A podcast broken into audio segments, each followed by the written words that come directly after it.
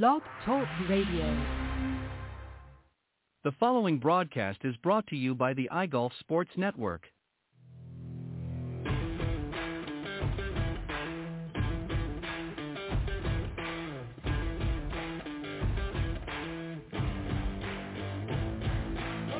Golf Talk Live is sponsored by the iGolf Sports Network and Golf Tips Magazine.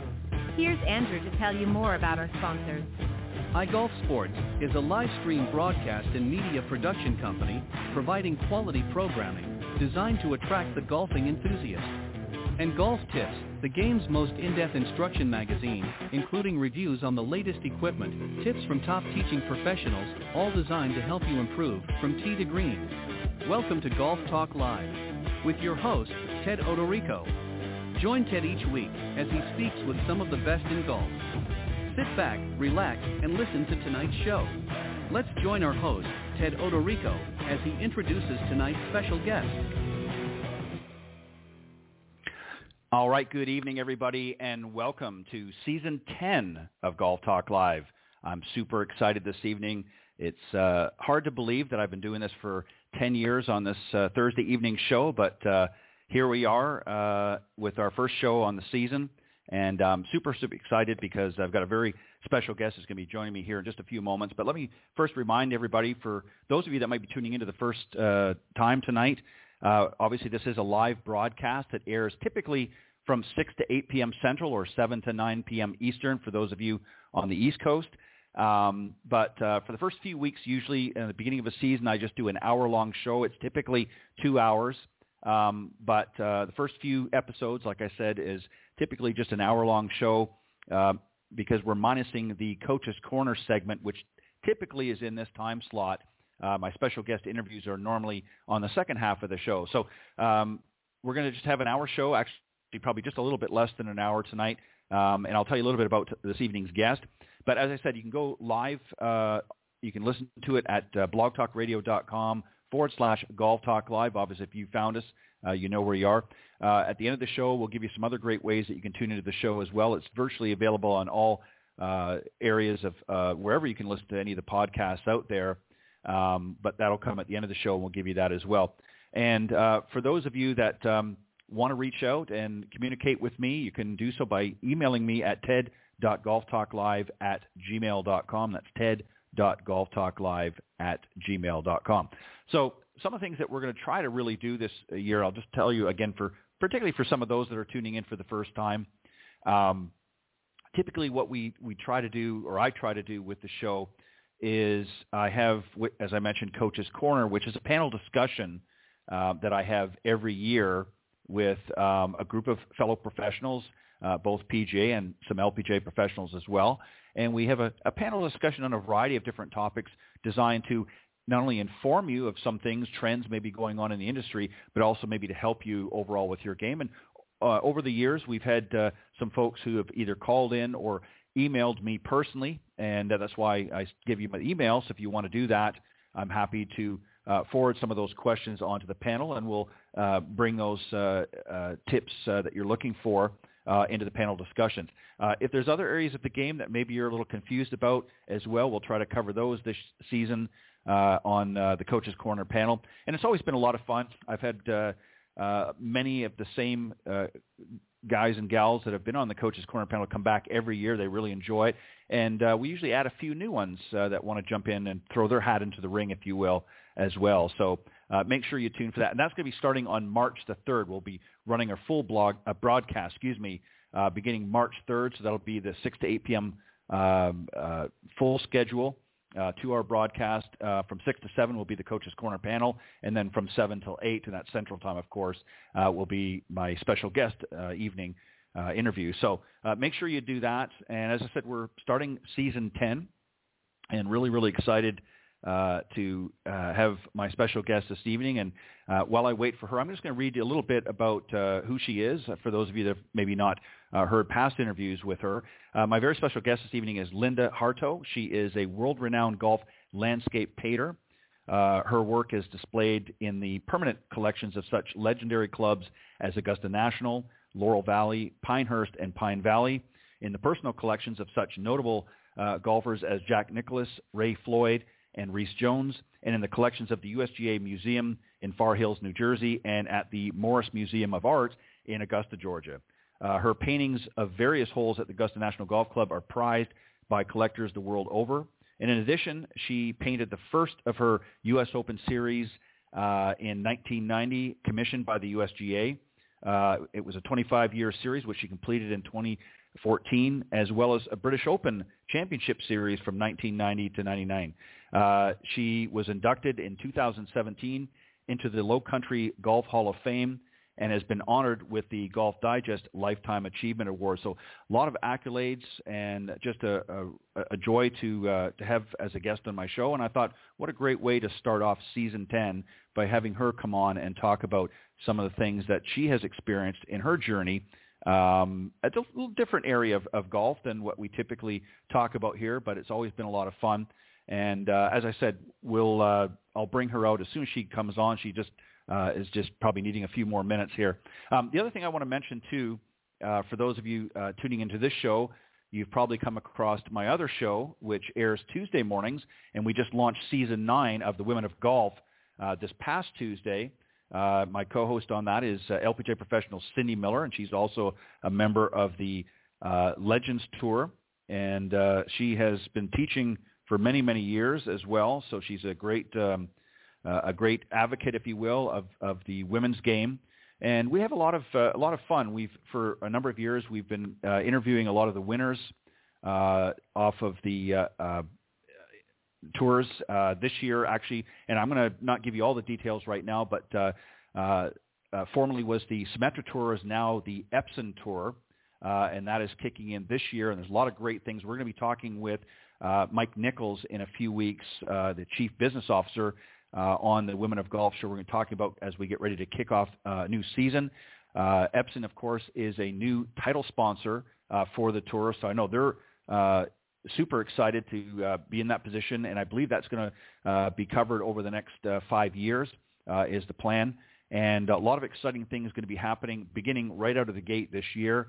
Uh, but I'll let uh, Mike uh, talk about that when he comes on the show. So you want to make sure you tune into that. And the best way to find that is, again, go to blogtalkradio.com forward slash women of golf. So that airs Tuesday mornings from 9 to 10 a.m. Eastern here on the blogtalkradio.com network. And it is live as well.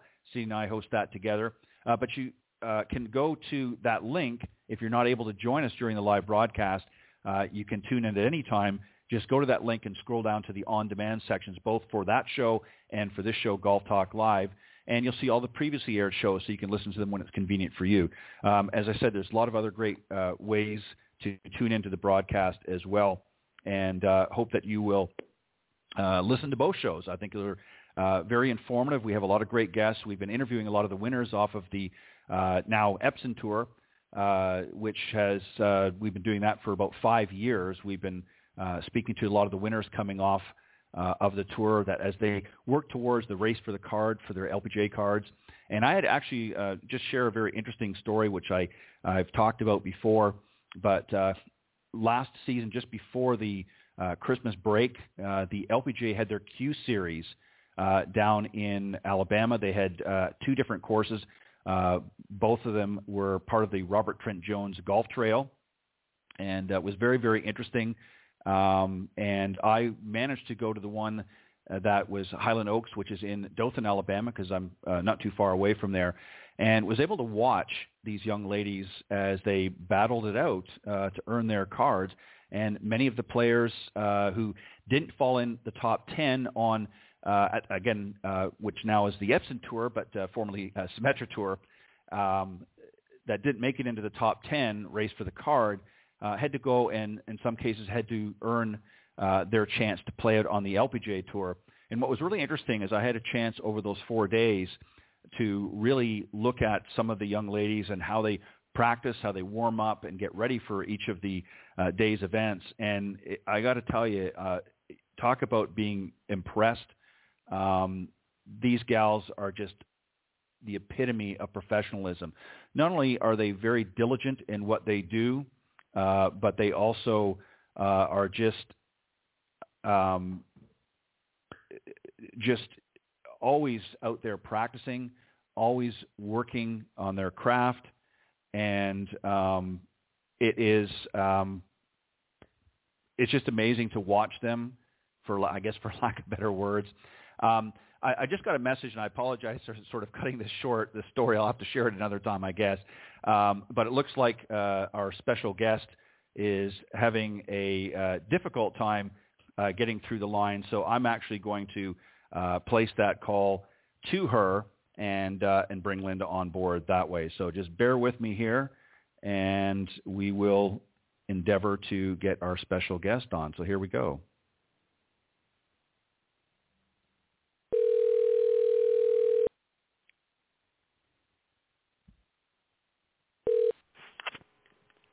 Hello. Hi, good evening, Linda, and welcome to Golf Talk Live. This is Ted Odorico. How are you? Oh, hi. I am fine, thank you. Well, good. I'm glad. I, my apologies. I understand. I just got a message and uh, just understand that you were having a difficult time getting through to the number, so I thought yeah. I would call you instead. So, well, I'm glad so you I've did. Done yeah, I, I've I've already done the intro and, and already introduced everybody to you. So I want to start off tonight, um, and, and my apologize uh, for the difficult uh, uh, getting into the show, but um, I'm, I'm glad we're able to connect now. So Linda, Yeah. what I wanted to what I wanted to talk to you about first was when we spoke last year, you had talked about participating in a golf art symposium, excuse me, uh, back in October of last year at the Golf Heritage Society National Convention. That was supposed to uh, take place in Monroe, Pennsylvania, Monroeville, excuse me, Pennsylvania.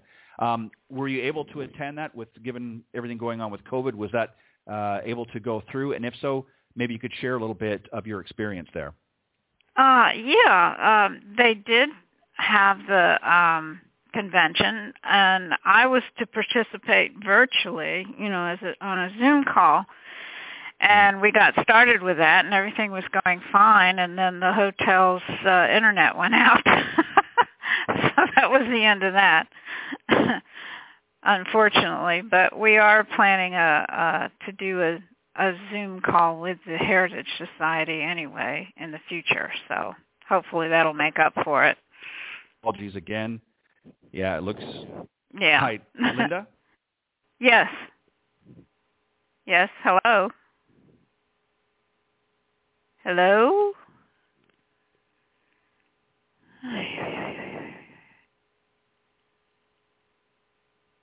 What the? Hello. Yes, hi. Are you there? I'm here. Yes. Hi, Linda.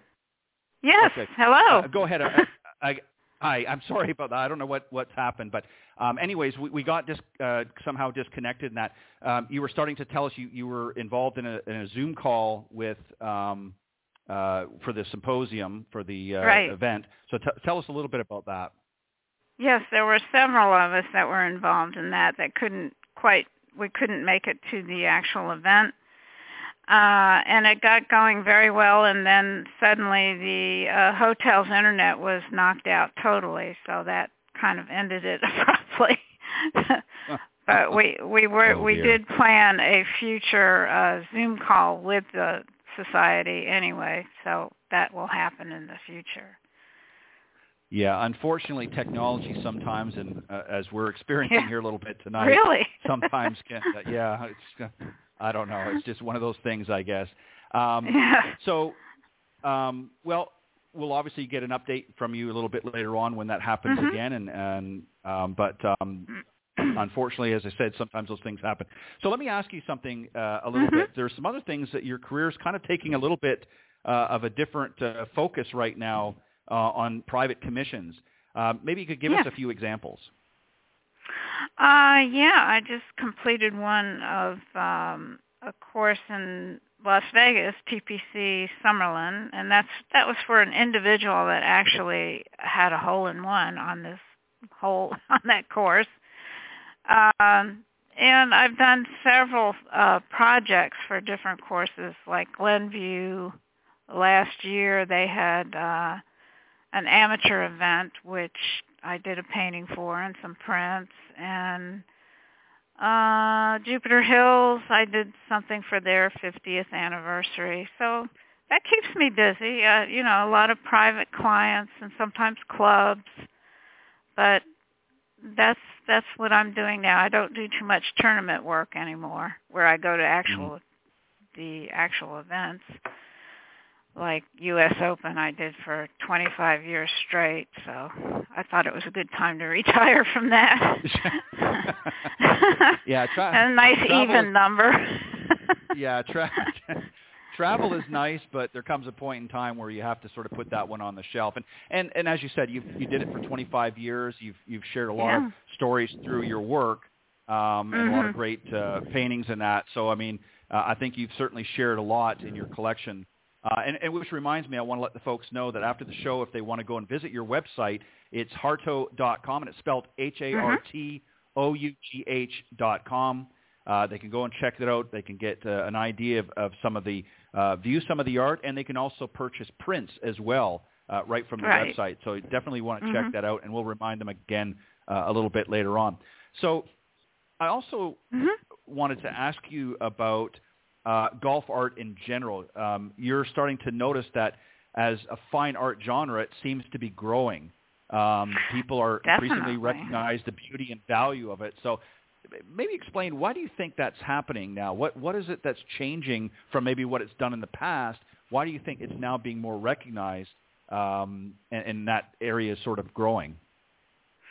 Well, it's you know, golf in general is growing, obviously, and Mhm. uh it's just part of that and because uh there's so many of us now concentrating on the fine art part of it, you know, the visual part of the game, uh people are starting to take notice and having shows and some of the art um art museums and art centers you know they're putting on golf art shows and they're quite popular so mm-hmm.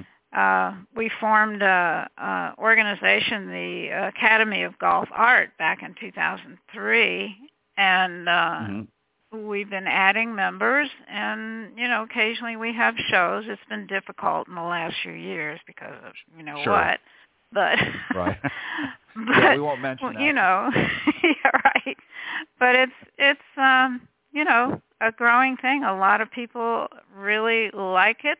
They uh, there's a lot of artists that really want to do golf art, and the organization is a, a great way to bring those people together and organize shows at different places. So uh, it's well, and you and, know, and much like thing. when you right much like when you first started out you know it's Mhm. it's tough sometimes to get that exposure so you It guys is, and of course very. you were found yeah you were yeah you were a founding trustee of the academy so obviously a Mhm. group of you got together and and formed the academy and and um now you offer the opportunity for other uh artists uh, some that maybe have been established a little bit more but also new artists Mhm. that maybe there's quite uh, a lot of new artists. Mhm. Right.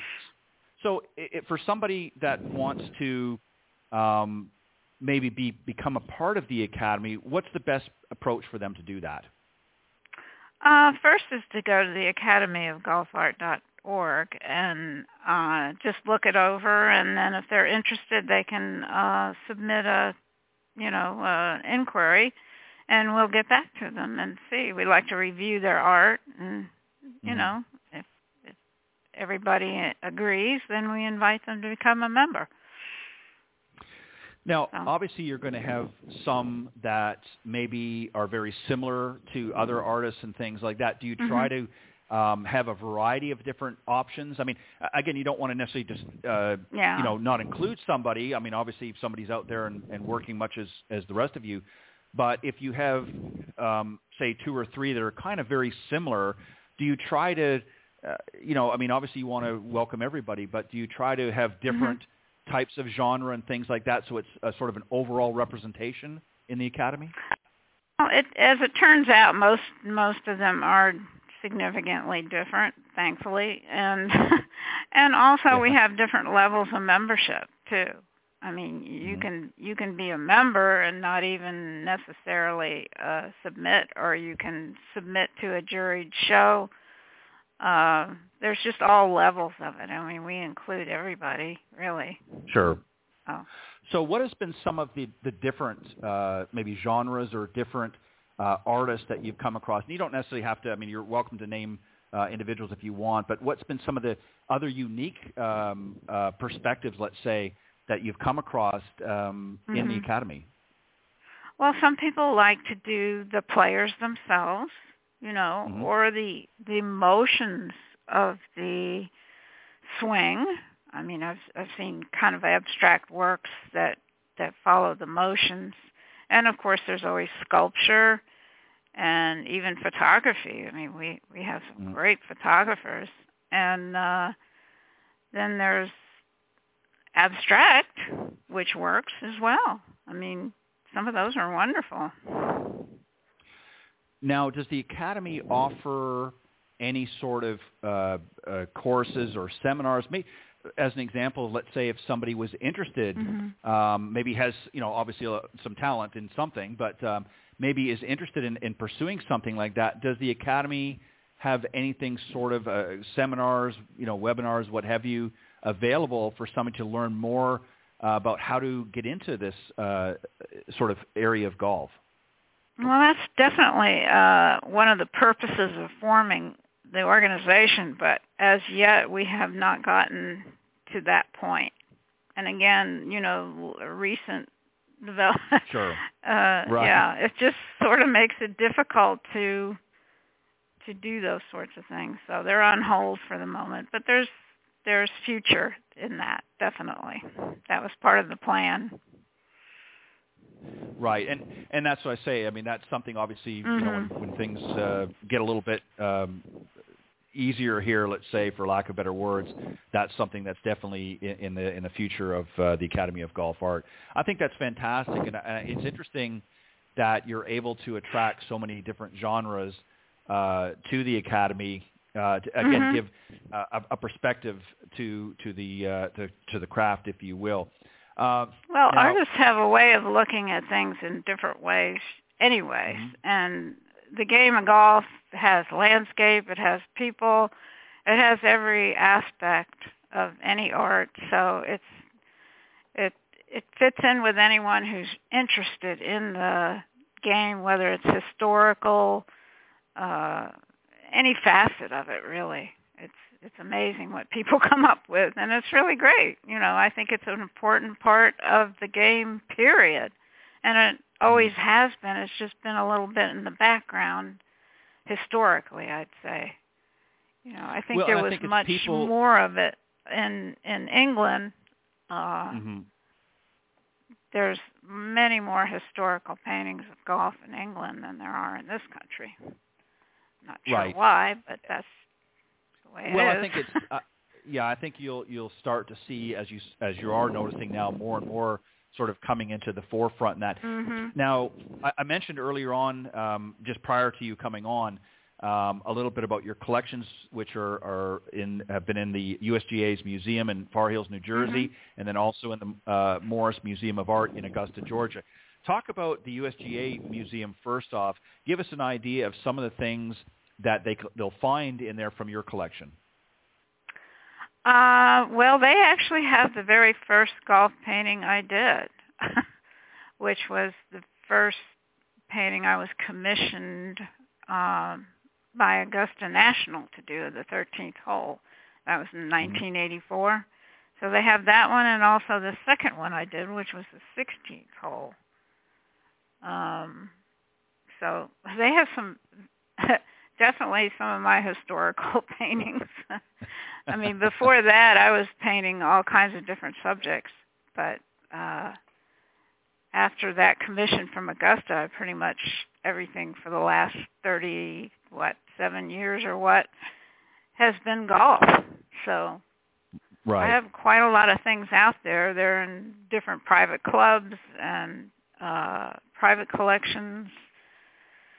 Uh, you know, they're on display in some clubs, like Pinehurst has four or five original paintings on display. Augusta has quite a lot of them on display.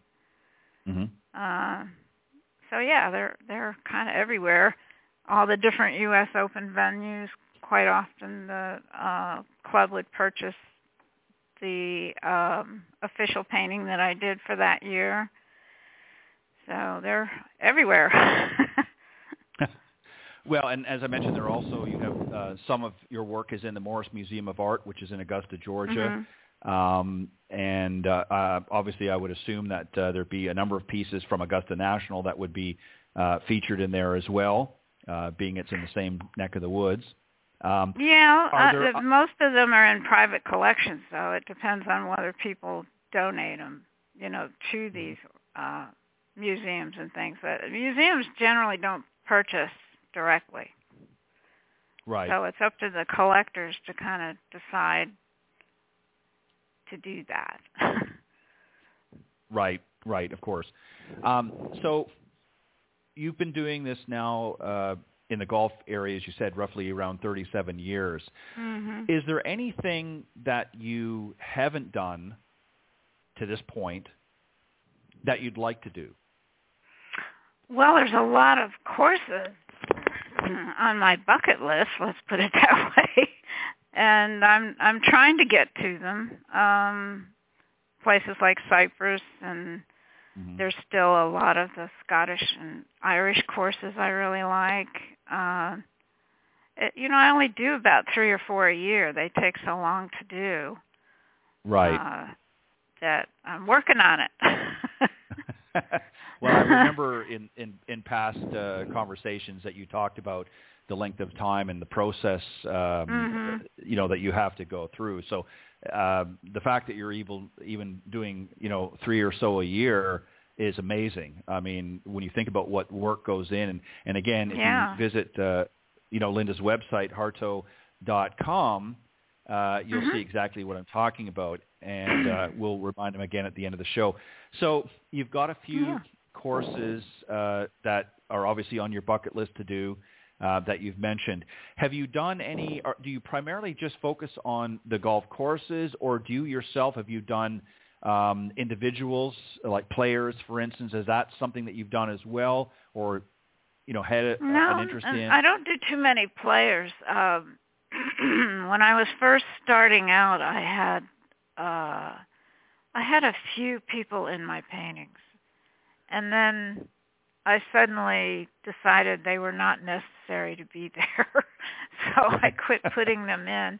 But yeah, once once you put people into a scene like that, you you kind of create a narrative, and right. it's if you're if there's no people in it and it's just the the landscape and the and the mood, then you put yourself in it, and it, it makes you uh, experience it a lot more deeply. Let's see. It's sort of the metaphysical aspect of golf, which I think is is pretty strong actually. And I mm-hmm. first became aware of that when I was in Scotland in oh I'd say 88 around 88 90 uh after going to quite a number of courses over there I think you get a much more deeper sense of the historical uh feeling of golf, if that makes any sense.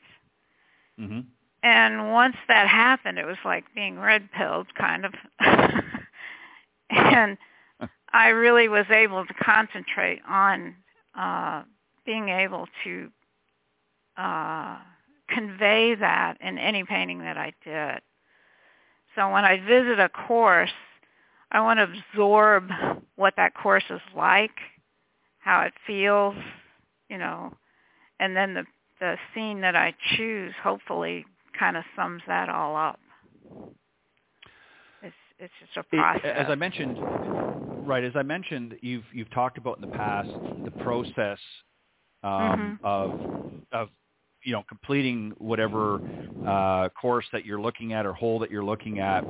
Um, what's the most difficult part? Obviously, you've been doing this for a long time, so I think the mm-hmm. painting aspect. I think you, you've obviously uh, excel that very well. But what's the hardest part of the journey? What is it? Gathering the information? Is it sort of assessing yeah. what it is that you want to put down on canvas, or mm-hmm. is it actually the the task of doing it? No, it's more all the preliminary. you know, it's visiting the course, having it at the right time, having uh while you're there is the light right. sometimes you know it's a terrible week or whatever and I'll have to go back another time or I just don't get what I want you know it, I just have to find that lighting and that that that scene uh and get all the reference material I think I'll need and then back at the studio I have to kind of digest all that and figure out from there where where I want to go with it. It's yeah, just a and, long and that, process. right. Well, as I recall, it, it's several months um, mm-hmm. of, of, you know, not just gathering the information. Again, the circumstances have to be right, uh, lighting and so forth, as you suggest. Yeah.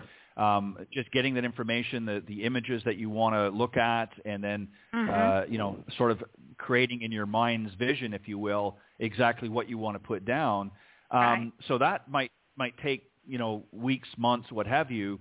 Uh, but typically, once you've decided, okay, this is what I'm going to do, mm-hmm. what's the time frame on average? I mean, obviously some are going to vary depending on the details, but typically, yeah. how long once once you start to, I'm going to get it down on canvas, does it take you typically mm-hmm. to complete a project? Well, it it totally depends on the size, uh, mind you. Mm-hmm. but a typical right. size would be like a 24 by 42, and that would take several months at least. Uh, Mm-hmm. you can actually see some of those paintings in progress on the website. If you go there and look under the studio, there's works in progress. It shows you from start to finish, and uh, it, there's so much detail in them that uh, it just takes a very long time, especially if you're doing something like St. Andrews when you got all those buildings. Oh my God, Right. that's really a task. well, and I imagine too, if you're doing a course, let's say that's uh, during the fall, where you've got in the background, Mhm. you've got the leaves with multiple colors. Uh, Mhm. You know, I think if everything's sort of green, it's a little bit, I would think, a little bit easier for you than if you've got a lot more detail going on in the background, like buildings, as you suggest, or you know, Mhm. uh, fall leaves and things like that. That adds a whole, you know, different um, uh, perspective, if you will. Um, typically, once you start that process of, of actually putting it on canvas, t- Mhm. uh, you know, how much time do you spend on average a, a day? Let's say, like, is it something that once you start every day, I'm, I'm going to, you know, two or three hours, four hours.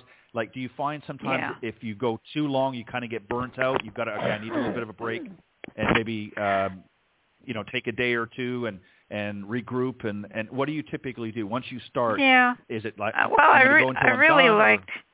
Yeah, I really like to stay with it as much as I can, because you you kind of go into a kind of a zone, and I'll work Mm-hmm. on it every day. But you know, there's other things that have to be done in life, unfortunately. So sometimes it has to be put aside for uh, Right. grocery shopping or whatever. You know, it just happens that way. But I I like to uh, stay with it pretty much as much as possible and not not leave it for like days or days or you know even a week. But it just depends. If you got to, you got to. If you have to travel or do something else, you have to put it aside. And then when you come back, you got to go through the whole process again to remember where you are.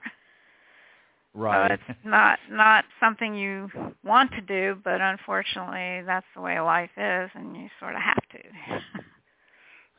Well, I, I know obviously from a visual standpoint, you can see kind of where you left off um, as Mhm. you're going through that process. But do you also make notes along the way? Like, do you say, you know, as you're going along, do you kind of keep a, like, I don't want to say journal, but do you say, okay, Mhm. tomorrow I want to make sure that, you know, I'm I'm focusing on this. Do you do you also do that as you go through the process, or you just prick, pretty much go by visual?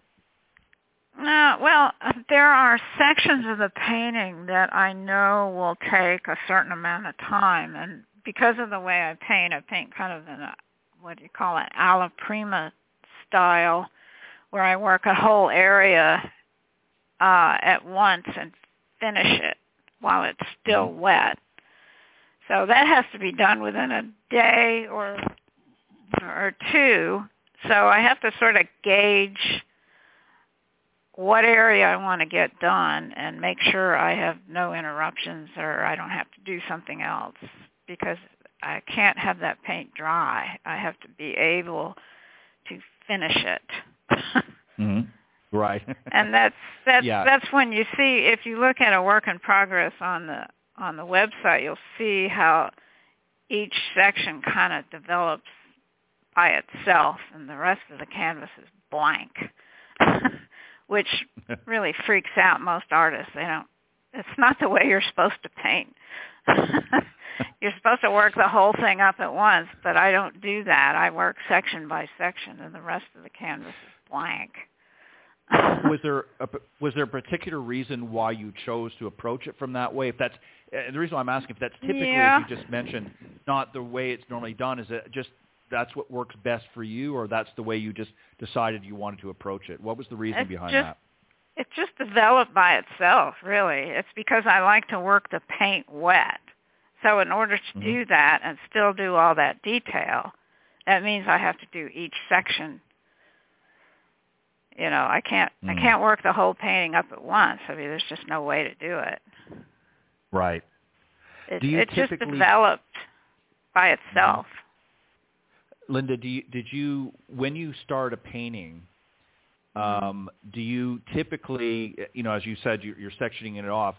Do you start with the easier parts typically first, and then work your no. way up to the more detailed, or the other way around, or no, I actually work from uh, distance. In other words, the furthest thing okay. away to the closest thing. So the first thing is the sky, obviously. Mm-hmm. And then anything that's in that sky has to be kind of roughed in, uh, the edge at least, because the whole surface is sort of sculptural. I use quite a lot of paint. So mm-hmm. I don't know. You have to look on the website to see what I mean, but but it's but it's um so I just keep working towards the foreground. You know? Mm-hmm. I just keep working uh the sky, then the trees in the sky, and then the, the rest of the trees and whatever's with them, and then finally down to the foreground. Well, it's definitely a journey. Um, yeah. In in the, yeah, I, I know you it can is. test, tested that. Um, have there have there been moments, and I'm sure there's got to be some during the process where um, I don't want to say overwhelmed, but it's just, uh, uh and obviously you're not going to take on a task if you don't feel confident that you're uh, that you're going to be able to do it successfully. But have there been m- projects or moments throughout your career where you've gotten you sort of dove into a particular project and just said to yourself, "Wow, this is even more than I imagined it was going to be." Um, has there ever been moments like that in your in your career? Uh, well, every one is a journey, really. Uh, and mm-hmm. each part of it you have to analyze and figure out how to make all the parts work. I think that's really one of the most difficult parts of working the way I do is is bringing all those different sections together without you know there being a difference in them. You know, just working it mm-hmm. totally all together without being able to see it until the end. It's, it's quite a challenge, actually, and I'm amazed at myself that I can do it. Another well, thing can, that amazes can... me sometimes is how I am managed to work in elements that don't really fit into the scene, but somehow I'm able to get them in there. And that's manipulating space a little bit and uh it's just strange, you know, when you're taking pictures and and I think of the postage stamp, you know, and Troon for one thing, how you face mm-hmm. the hole from the tee and there's the island of Arran over to the left and but it's not in the scene and I'm like I'm thinking I want that in the scene. so I moved the whole island over in the background. And nobody knows hmm. the difference. you know, because when you're standing there, you're you're aware of all that anyway. I mean, you're very much aware of all that. And just mm-hmm. because it doesn't fit into that one little frame doesn't mean that you don't know it's there. Right. And so if I move things around a little bit, I manage to get them in, and nobody knows the difference. And I'm happy, and they're happy, so it Now, works. d- well, yeah. Well, of course, the more you can uh, you can get in. Um, Mhm. Now, have you have you had the opportunity or taken the opportunity to do that numerous times? I mean, obviously you've done it more than once, but is that Oh, something yeah. that you know? Yeah. oh yeah, I'm I'm amazed. Like I said, sometimes I'm amazed at what I'm able to get into a scene and have it work perfectly fine prospectively.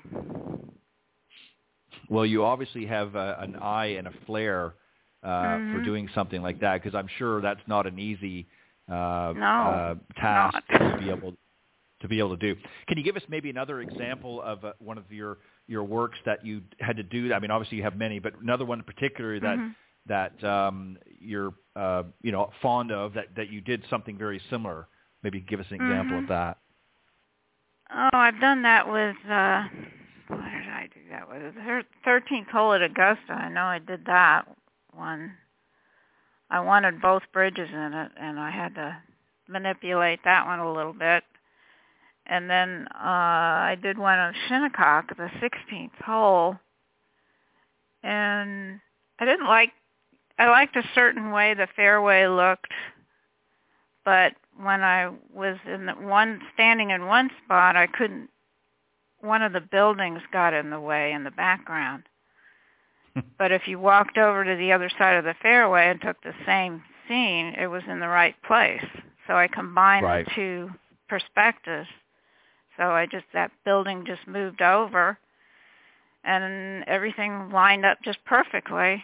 And also there was a windmill way in the background and I moved that over and stuck it in there. So yeah, I, I kind of liked how that worked out. it was one of my better paintings, I thought. Well, I think it's always good to to modify things a little bit to to fit your Mhm. eye, for lack of better words. Um, no, I think oh, that's and another thing, another thing I do is is I'll leave out things that I don't think are important Mhm. or minimize them to the to the point where they're there, but you really don't see it. Like, uh, let's see, the ninth hole at Pebble Beach, behind the tenth green, there's a big old house there, yeah. and it's really distracting because when the light hits it really strong, and that's all you see is the house right. not the hole. so I just put the whole house in shadow and it disappears totally. You don't even see it. I'm sure the owner is probably thinking, "What happened to my house?" Well, but you Too know, bad. but it worked well and for then, the painting. you so. know, when you're doing St. Andrews, there's so much stuff that is extraneous. Right. You know, that that you just kind of minimize it or leave it out or you know, things like that. I don't I don't want to get every single detail in there. It's too distracting. You know, you want to not be too too literal. If you're too literal, Well, and- literal, you don't get the feeling. Yeah, and I think you know, as you pointed out earlier, you know, about having um, you know p- players or people in uh, the scene, if you will. Uh, again, that Mhm. detracts from the landscape. Um, you know, and and that's where kind of ph- photography can kind of pick up. I mean, obviously, if you're shooting a, pho- photogra- uh, a photograph, excuse me, of a particular area, and there happens to be somebody in it, it's a little bit different. You know, you can certainly manipulate things, but it, not the same way. Mhm. But when you're doing a painting, um, you know, unless it's something that uh, you know somebody specifically wants uh, for a private collection, and Mhm. you know, let's say their their little grandchild's you know walking across the green and they want their grandchild in it, you know, that's a different story. But I, I can see where it would be very distracting. And again, by Yeah. minimizing, uh, you know, like say it's St. Andrews where you've got the buildings in the background. Um, you know, there's number one, there's a lot of detail for you to, to focus on but you can certainly Mhm. minimize it to a point that people still see that they're there, but there's not it's not a sharp Christmas uh, crisp, Right. crispness to it, if you will. So I Right, get that, right. and that certainly makes a lot of sense. Um, is there, as you look back, and I know you've got a repertoire of many many uh, pieces that you've done. What are your top three favorites? Oh boy, Woo. and, That's and, a I- tough and- one.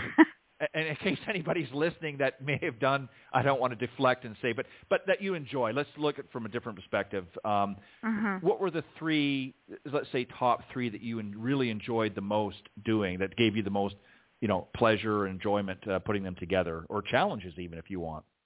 Yeah. Well, one early on uh, was the um, the Royal Dornoch. I mean, it was just such, such a special experience just being there. Uh, and it has such a haunting uh, feeling there, which I really, Mm-hmm. really, really loved that one.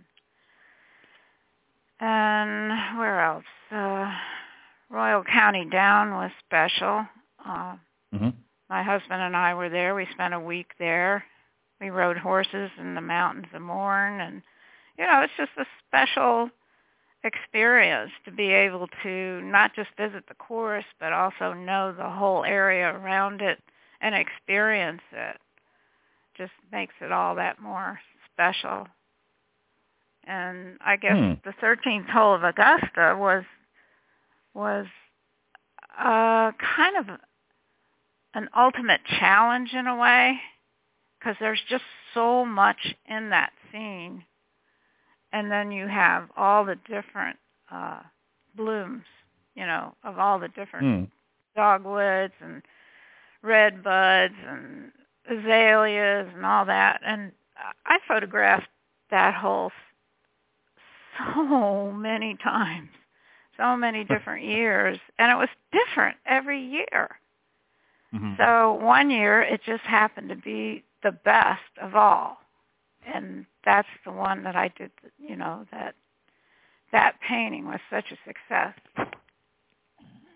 And I was Yeah, just can so imagine- pleased with being able to capture everything that I liked about the hole in one painting finally.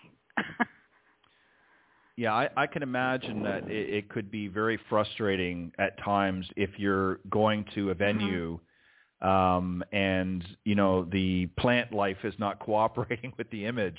right. Uh, you know, the, uh, things aren't in, quite in bloom in the way you'd like, and you know, especially some a place like Augusta National where you've got the azaleas. I mean, they're obviously very beautiful. Um, Mhm. But if you don't hit it the right week, and maybe it's a little cool, and they're not Yeah, opening up yet as as much, it every can be year. yeah, and um, so I can certainly see where that would be a, a challenge uh, for you. Is there anything that, uh, besides venues, um, is there anything else that you have thought about that you would like to do, certainly in the same uh, area, if you will, of, of, of Mhm. body of work, um, but something that you'd like to try differently, maybe approaching uh, a scene differently, what have you, that you haven't done yet? Ah, that's hard to say. I I I did do one at Augusta that I thought was a very different approach, and it was fairly well received. But mo- most most people want to see, you know, what they think they know the hole is.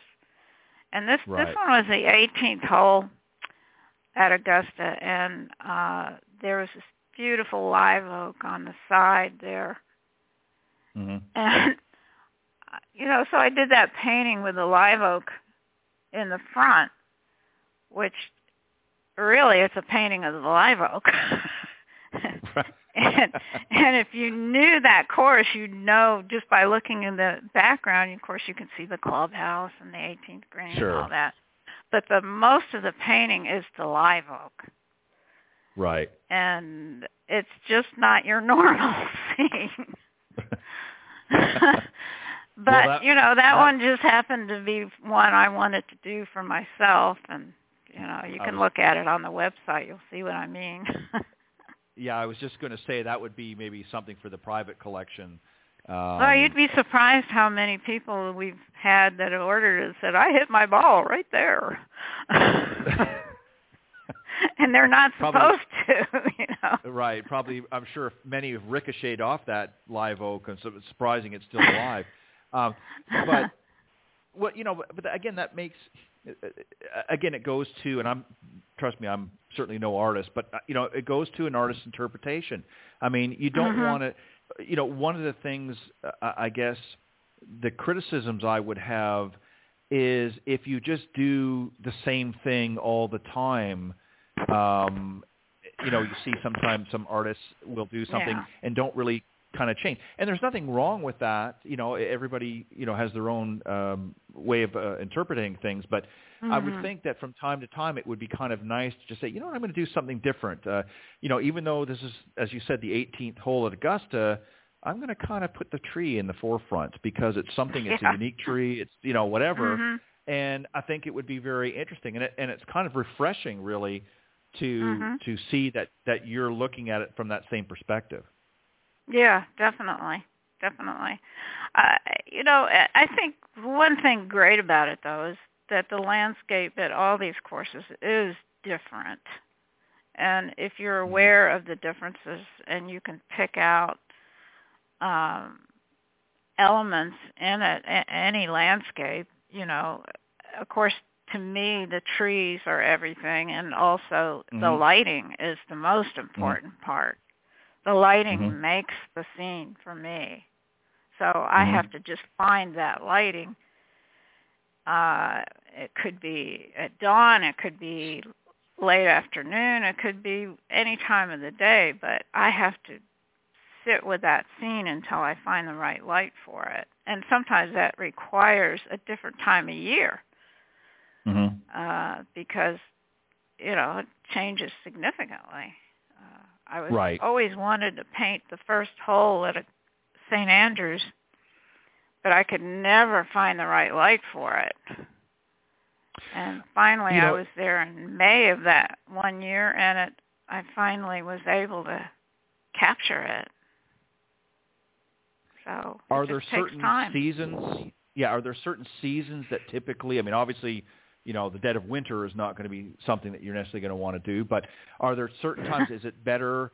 You know, earlier in the spring. You know, is the summer again? It, again, it depends on where you are and what course you're doing. Yeah. But are there certain times of the year that you have found typically work best for what you're doing? Uh, it depends on the course. Uh, but usually, like uh, over in um, the UK or Ireland, I like uh, August through November. And in this country, mostly, uh, well, I still like late summer or early spring. I mean, it just depends on the course, really. I mean, sometimes uh, it depends on the the actual tree makeup of the course. If they have, if they're known for their spring bloom, like Augusta. I mean, you wouldn't want to paint Augusta in another season, you know. It just doesn't. It isn't the same. So it just totally depends on the course. And usually, if I have never been there, I ask uh, the members or the people commissioning what what's your favorite season? Where what do you think of that shows off your course the best? When do you think it looks the best? So we make decisions sometimes that way too. Hmm. Very good. Um, are there any special events that are coming up that you're um, going to be participating in this season? Um, obviously, again, we've you know gone through a little bit of a uh, a different um uh, scenario the last couple of years. Uh, things have been canceled. Mhm. Is there any special events or, or things that you're looking forward to this season uh, that is coming down uh, in the next maybe few months or so? No, I think I'm I'm pretty busy with the commission, so there isn't any any particular events coming up, unfortunately. But um, I have some interesting projects that we're we're talking about right now, but I can't talk about too much except for that they're Right. involved with uh, St. Andrews and uh, Northern Right. Ireland, so that's kind of exciting uh, project. So we'll see, but that should keep me busy Well- for quite a while. well, we'll have to keep uh, a lookout for that uh, on the website. Yeah. So for those of you tuning into the show, if you want to learn more uh, about uh, Linda Hartough and uh, what Mm-hmm. she does, you can visit her website at Hartough, and it's H-A-R-T-O-U-G-H dot com. Uh, you can view Yes. uh, probably most or all of her work there. And if you're interested, you can actually uh, purchase prints of her work uh, Mhm. available through there as well. Uh, and as uh, she also mentioned earlier, uh, are some works in progress that are you can actually see uh, sort of the journey of, of different works that she's doing right there on uh, her website. So uh, definitely check that Yeah. out. Uh, Hartough.com. That's H-A-R-T-O-U-G-H dot com. Um, and if you sign Linda, up for our emails, we have a lot of uh, guess the winner contests on all the PGA Tour. So you can uh, guess the winner of a different tour event and win a print. Very good. And then for those of you that uh, maybe are, are artistically inclined and maybe you're interested in and reaching out to the Academy of Golf Art, you can do so by Mhm. uh, visiting their website. It's academyofgolfart.org.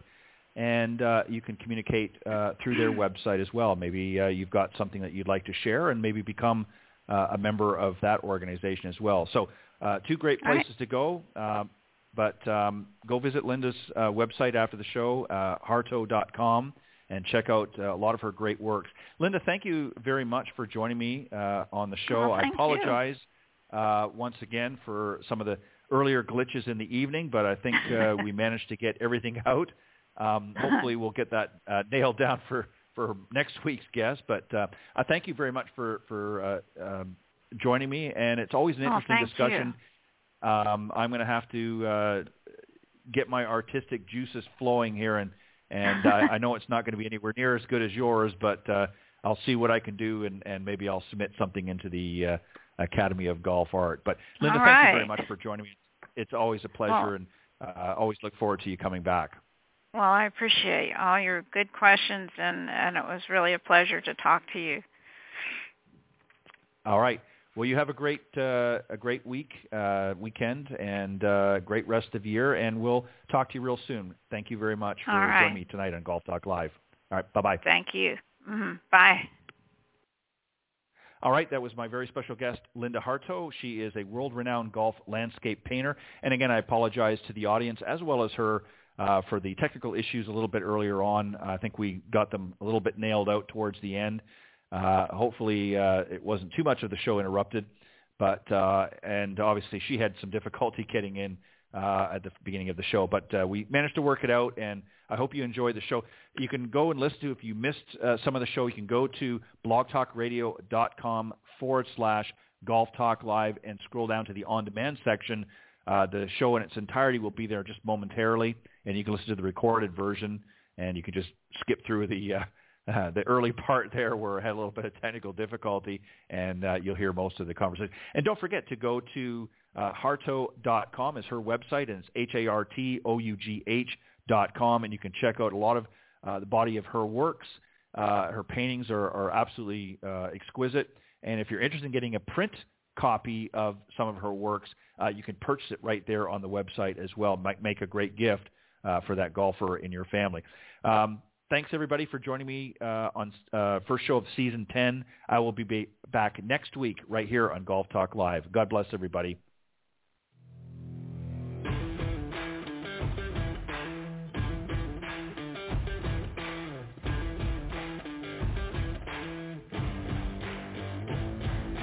Thanks for joining us. We hope you enjoyed this week's broadcast of Golf Talk Live.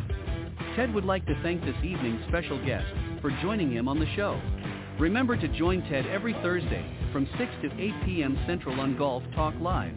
You can also listen to Golf Talk Live on any of these social media platforms, iTunes, Stitcher, TuneIn, CastBox, TalkStream Live, and of course Spotify. Be sure to follow Ted on Facebook, Twitter, and Instagram. If you're interested in being a guest on the show, send an email to Ted at ted.golftalklive at gmail.com. This has been a production of the iGolf Sports Network.